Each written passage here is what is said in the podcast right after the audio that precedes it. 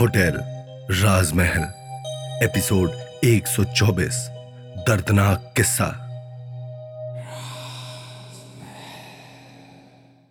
विशाल ने अपने सामने उस फ़ोटो स्टूडियो को जलते हुए देखा। उसे अपनी आँखों पर भरोसा ही नहीं हो रहा था। उसके पास बस एक ये आखिरी मौका था, जहाँ से वो कुछ पता लगा सकता था और अपनी हकीकत तक पहुँच सकता था। लेकिन इस आखिरी उम्मीद से भी बस उसको निराशा ही हाथ लगी। विशाल हताश होकर दिव्या के साथ एक पार्क में आकर बैठ गया। दोनों वहीं बैठे हुए थे कि रात के ग्यारह बजते ही दिव्या और विशाल की आँखों के सामने अंधेरा छाने लगा और उन दोनों के सर में तेज दर्द उठा। जैसे ही दोनों ने अपनी आँखें खोली तो उन्होंने खुद को होटल राजमहल के अंदर पाया। उन्होंने देखा कि होटल राजमहल के अंदर आज एक अलग ही तरह का सन्नाटा पसरा हुआ है। आज बहुत दूर दूर तक किसी की आहट भी सुनाई नहीं दे रही है। इस तरह की अजीब से खामोशी को देखकर दिव्या के दिल की धड़कनें बढ़ने लगी और उसके मन में कई बुरे ख्याल दौड़ने लगे। कहीं ये तूफ़ान आने से पहले की शांति तो नहीं? पिछले कुछ दिनों से विशाल और दिव्या की ज़िंदगी काफ़ी उलझनों से भरी हुई है। अंदर आकर थका हारा विशाल रिसेप्शन डेस्क पर अपनी कुर्सी पर बैठ जाता है और अपना सर टेबल पर रख देता है। दिव्या की हालत भी कुछ ऐसी ही है। विशाल को हर दिन अपने आप से एक नई जंग लड़ते हुए देखकर उसका दिल टूट जाता है। मगर इस बार जो राजवीर नाम की चुनौती दोनों के सामने आई है दिव्या भी उसमें विशाल की कोई मदद नहीं कर सकती है। कुछ देर के बाद उसने विशाल के माथे पर हाथ रखते हुए कहा, मैं जानती हूँ कि तुम्हारे मन में बहुत सारी चीज़ें चल रही होंगी विशाल, मगर तुम्हें अपने आप को संभालना होगा। मुझे पूरा यकीन है कि आज नहीं तो कल इस मुसीबत का हल भी ज़रूर निकलेगा। हमने आज तक इतनी सारी चीज़ों का सामना किया है। तो यहाँ भी हम दोनों साथ साथ इस मुसीबत का सामना करेंगे। दिव्या की बात सुनकर विशाल के माथे की सिकुड़न थोड़ी कम हो गई और उसने दिव्या का हाथ अपने हाथों में थामा और धीरे से उसे चूम लिया। वो नहीं जानता कि अगर इस वक्त दिव्या उसके साथ नहीं होती तो पता नहीं वो क्या करता। शायद इस माया जाल में वो पूरी तरह से पागल ही हो जाता। अभी वो दोनों शांति से एक दूसरे के साथ बैठे ही हैं कि तभी अचानक से उन्हें ऊपर के किसी कमरे से किसी के ज़ोर से चिल्लाने की आवाज़ आती है। यह आवाज़ किसी लड़की की है। नहीं नहीं छो, छोड़ दो मुझे। उस लड़की की आवाज़ में बेहद दर्द और तड़प है। उसे सुनकर दिव्या और विशाल के रोंगटे खड़े हो जाते हैं। उन्होंने होटल राजमहल के अंदर पहले कभी इस तरह की दर्दनाक चीखें नहीं सुनी हैं। विशाल! वो दोनों हड़बड़ाकर एक झटके से उठकर खड़े हो जाते हैं। ये आवाज़ तो ऊपर के कमरे से आ रही है। चलो, चलकर देखते हैं। दिव्या और विशाल तुरंत ऊपर जाने लगे। मगर तभी अचानक से पूरे होटल राजमहल का माहौल बदलने लगा। वहाँ पर तेज हवाएँ चलने लगी और होटल राजमहल की सारी खिड़की और दरवाजे धाड़ धाड़ की आवाज़ के साथ ज़ोर ज़ोर से खुलने और बंद होने लगे।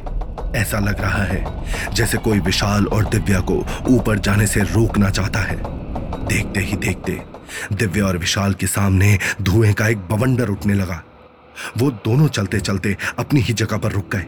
और हैरानी से उसे देखने लगे। धीरे धीरे करके वो बवंडर एक आकृति का रूप लेने लगा जो दिखने में किसी कंकाल के सर की तरह लग रही है। उसे देखकर दिव्य और विशाल बेहद घबरा जाते हैं। डर के मारे उनके पसीने छूटने लगते हैं। उन्हें समझ में नहीं आ रहा कि यह सब उनके सामने क्या हो रहा है। वि, विशाल आखिर ये सब क्या हो रहा है? ये क्या चीज़ है? मगर इस बार विशाल को भी समझ में नहीं आ रहा कि वो दिव्या के सवाल का क्या जवाब दे। उन दोनों के सामने ये जो कुछ भी हो रहा है, उसे देखकर उनके दिमाग ने काम करना बंद कर दिया है।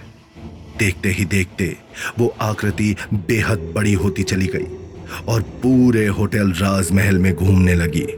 उसके अंदर से एक बेहद ही अजीब आवाज़ निकल रही है, जो पूरे होटल राजमहल में गूंज रही है। दिव्या और विशाल ने उस आवाज़ की वजह से अपने कानों पर हाथ रखा हुआ है। घूमते हुए वो आकृति सीधा दिव्या और विशाल के सामने आ गई और अपना बड़ा सा मुँह खोलकर उनकी तरफ़ आगे बढ़ने लगी। उसके वहाँ आते ही दिव्या और विशाल ज़ोर ज़ोर से चीखने लगे। विशाल ने कसकर दिव्या को अपने सीने से लगा लिया और उसे अपने अंदर छुपा लिया। डर के मारे उन दोनों की आँखें बंद हो गई और उन्होंने अपने चेहरों को छुपा लिया। वो धुएँ की आकृति बड़ी अजीब सी आवाज़ में चिंगाड़ती हुई उनकी तरफ़ आई और इससे पहले कि वो उन्हें छू पाती अगले ही पल, वो वहाँ से गायब हो गई। कुछ देर के बाद, जब वहाँ पूरी तरह से शांति हो गई, तब दिव्या और विशाल ने धीमे धीमे अपनी आँखों पर से अपना हाथ हटाकर देखा तो वहाँ पर कोई भी नहीं है। दिव्या ने अपने सीने पर हाथ रखकर एक गहरी सांस लेते हुए कहा ये होटल मुझे पागल करके मानेगा। मैं किसी दिन पागल होकर इसी होटल में यहाँ से वहाँ भटकती रहूँगी। देखना तुम, एक दिन ऐसा ही होगा। उसने विशाल से कहा, वो अब होटल राजमहल में आए दिन हो रही इन सारी चीज़ों की वजह से बहुत ज़्यादा परेशान हो चुकी है।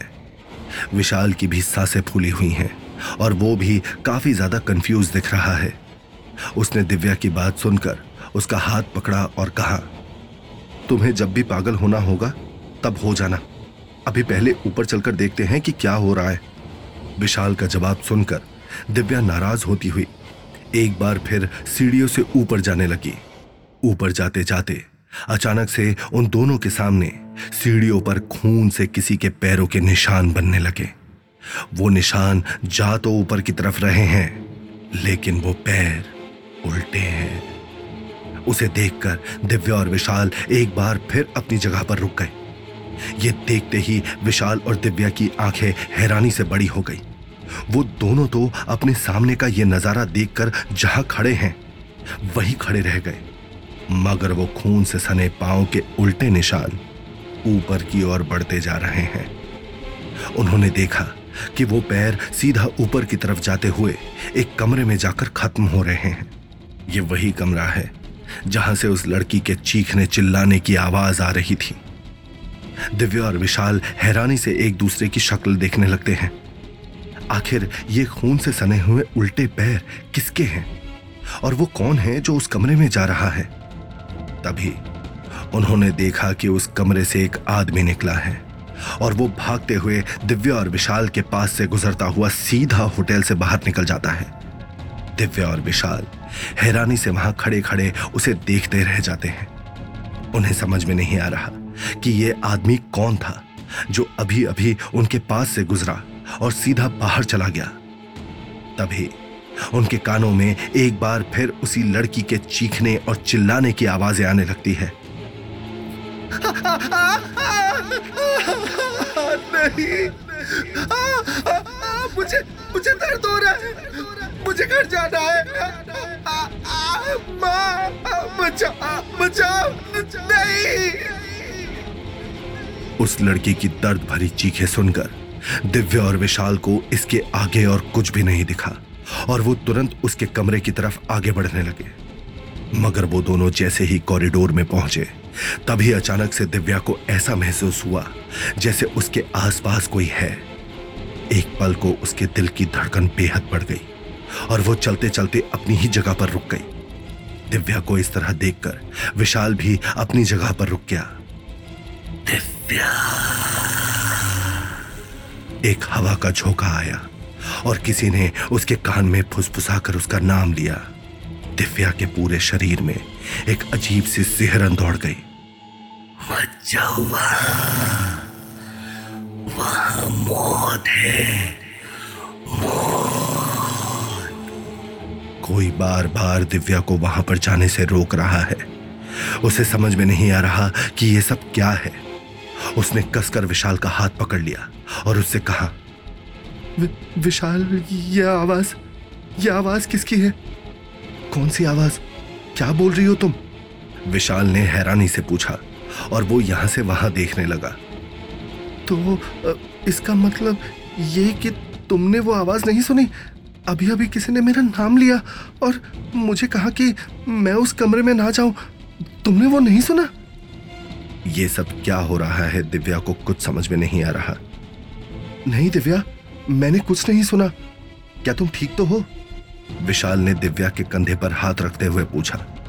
दिव्या समझ गई कि वो आवाज़ें उसने नहीं सुनी और उसने घबराते घबराते विशाल से कहा विशाल मुझे इस कमरे में जाने से बहुत डर लग रहा है। पता नहीं क्यों मेरा दिल कह रहा है कि यहाँ पर ज़रूर कोई ना कोई खतरा है।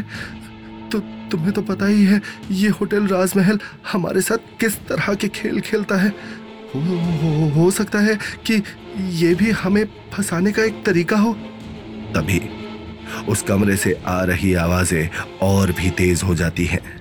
आ, नहीं नहीं मुझे छोड़ छोड़ दो मुझे। आ, आ, मुझे बहुत दर्द हो रहा है। आ, आ, कोई बचाओ। इन आवाजों को सुनो दिव्या। क्या तुम सच में खुद को वहाँ जाने से रोक पाओगी? मैं नहीं जानता ये खेल है या फिर कुछ और लेकिन हमें वहाँ पर जाना ही होगा। अगर इस बीच पे कोई आत्मा फंसी हुई है तो उसे मुक्त कराने का काम हमारा है। हम दोनों इसीलिए होटल राजमहल के अंदर हैं। हमें अपना काम पूरी तरह से करना ही होगा। अब चलो जल्दी। विशाल ने दिव्या को समझाते हुए कहा, और दिव्या ने भी इस बार उसकी किसी बात पर कोई सवाल नहीं उठाया। उसके मन में बेहद डर है, लेकिन वो ये भी जानती है कि विशाल बिल्कुल सही कह रहा है। उस कमरे के बाहर जाकर उन्होंने देखा कि कमरे का दरवाज़ा थोड़ा खुला हुआ है, मगर अंदर जो कुछ भी है, उसे देखकर उनकी हालत बहुत खराब हो गई। अपने सामने उस नजारे को देखकर उनके मुँह खुले के खुले रह गए। उन्होंने देखा कि अंदर एक 20-21 साल की लड़की है, जिसने साड़ी पहनी हुई है। उसके हाथों में लाल रंग की चूड़ियाँ हैं और उसकी मांग भरी हुई है। उसे देखकर साफ़ पता चल रहा है कि वो एक शादीशुदा लड़की है। मगर उस कमरे में उस लड़की के साथ जो कुछ भी हो रहा है, उसे देखकर उन दोनों के पैरों तले ज़मीन खिसक गई। उन्होंने देखा कि वो लड़की एक बड़े से टेबल पर लेटी हुई बुरी तरह से दर्द में छटपटा रही है। उसके दोनों हाथ टेबल के साइड पर चिपके हुए हैं, जिन्हें वो चाहकर भी हिला नहीं पा रही। ऐसा लग रहा है जैसे किसी ने उसके हाथों को कसकर पकड़ा हुआ है। वो बुरी तरह से अपना सर इधर उधर हिला रही है और बार बार मदद की भीख मांग रही है। विशाल ये सब क्या हो रहा है? इन सारी चीज़ों ने दिव्या और विशाल के मन को बुरी तरह से झिझोड़ कर रख दिया। लगता है हमारे सामने एक नई कहानी चल रही है। विशाल ने जवाब दिया। तभी देखते ही देखते उस लड़की ने बहुत कोशिशों के बाद अपना एक हाथ उठाने की कोशिश की। मगर थोड़ा सा ऊपर उठते ही वो हाथ एक बार फिर बुरी तरह से टेबल पर जा लगा। और उसके हाथ की कुछ चूड़ियाँ टूटकर उसके हाथ में घुस गई। उसके हाथ से खून बहने लगा और एक बार फिर दर्द से तड़पने लगी वो लड़की। नहीं मुझे छोड़ दो। मुझे दर्द हो रहा है। उस लड़की का रो रो कर बुरा हाल हो चुका है। वो ठीक से सांस भी नहीं ले पा रही है और उसका पूरा चेहरा लाल पड़ चुका है। तभी देखते ही देखते अचानक उसके शरीर पर दर्द के निशान उभरने लगते हैं। दिव्या और विशाल ने देखा कि उसके दोनों हाथों पर किसी के काटने के निशान पड़ चुके हैं और उनसे खून बह रहा है। देखते ही देखते अपने आप उसकी साड़ी खुलने लगती है। दिव्या और विशाल सब कुछ देख रहे हैं और डर के मारे उनका बुरा हाल हो चुका है। उन्हें समझ में नहीं आ रहा कि जब वहाँ पर कोई है ही नहीं तो इस लड़की के साथ ये सब कुछ कौन कर रहा है? देखते ही देखते उस लड़की की साड़ी अपने आप ऊपर उठने लगती है और उसकी टांगे दिखाई देने लगती हैं। ये देखकर दिव्य और विशाल अपने आप पर काबू नहीं रख पाते और ये जानते हुए भी कि ये सब कुछ सात साल पहले हो चुका है, वो दोनों उस लड़की की मदद करने के लिए आगे बढ़ते हैं। मगर तभी अचानक से एक धुएँ की आकृति उनके सामने आकर खड़ी हो जाती है। दिव्या और विशाल आगे बढ़ने की पुरजोर कोशिश कर रहे हैं, लेकिन वो काली शक्ति उन्हें वहाँ से टस से मस नहीं होने दे रही। विशाल विशाल प्लीज़ कुछ करो प्लीज़ उस लड़की के साथ ये सब कुछ होता हुआ देखकर दिव्या अपने आंसुओं को रोक नहीं पाती और विशाल से मदद की गुहार लगाने लगती है। मैं भी पूरी कोशिश कर रहा हूँ, दिव्या, मगर ये मत भूलो कि ये सब कुछ सात साल पहले हो चुका है। अब हम चाहकर भी कुछ नहीं कर सकते। देखते ही देखते उस लड़की के शरीर पर नील पड़ने लगते हैं और उसकी चीखें सिसकने और रोने में बदल जाती है। कुछ देर के बाद वो लड़की बेहोश हो जाती है और अचानक से कमरे का पूरा नज़ारा बदलने लगता है। कमरे की खुली हुई खिड़की से धूल की एक तेज आंधी सीधा अंदर आ जाती है और दिव्या और विशाल को कुछ भी दिखाई देना बंद हो जाता है। आ, आ, विशाल! विशाल मुझे कुछ दिख नहीं रहा है। ये धूल मेरी आँखों में चली गई है। दिव्या ने अपनी आँखें मलते हुए कहा उस धूल की वजह से उन दोनों का सांस लेना भी मुश्किल हो गया है। मे, मेरा हाथ मत छोड़ना दिव्या। विशाल ने चिल्लाकर दिव्या से कहा कुछ ही देर के बाद वो धूल भरी आंधी शांत हो गई और कमरा एक बार फिर पहले की तरह हो गया।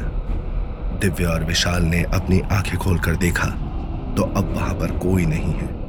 वो लड़की वहाँ से गायब हो चुकी है। विशाल? विशाल, वो लड़की? वो लड़की कहाँ गई? दिव्या ने विशाल से कहा, वो दोनों जैसे ही पीछे मुड़े तो उनके रोंगटे खड़े हो गए।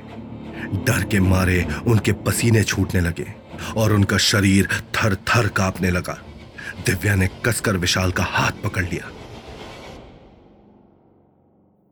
तो क्या होगा कहानी में आगे? आखिर ऐसा क्या देख लिया है विशाल और दिव्या ने? कौन है ये लड़की जो इस कमरे में बुरी तरह से तड़प रही थी? कौन सी आत्मा आई है विशाल और दिव्या के सामने? क्या अपने गम को भुलाकर विशाल इस आत्मा को मुक्ति दिलवा पाएगा? इन सभी सवालों के जवाब जानने के लिए सुनिए होटल राजमहल, सिर्फ़ पॉकेट एफ़ पर।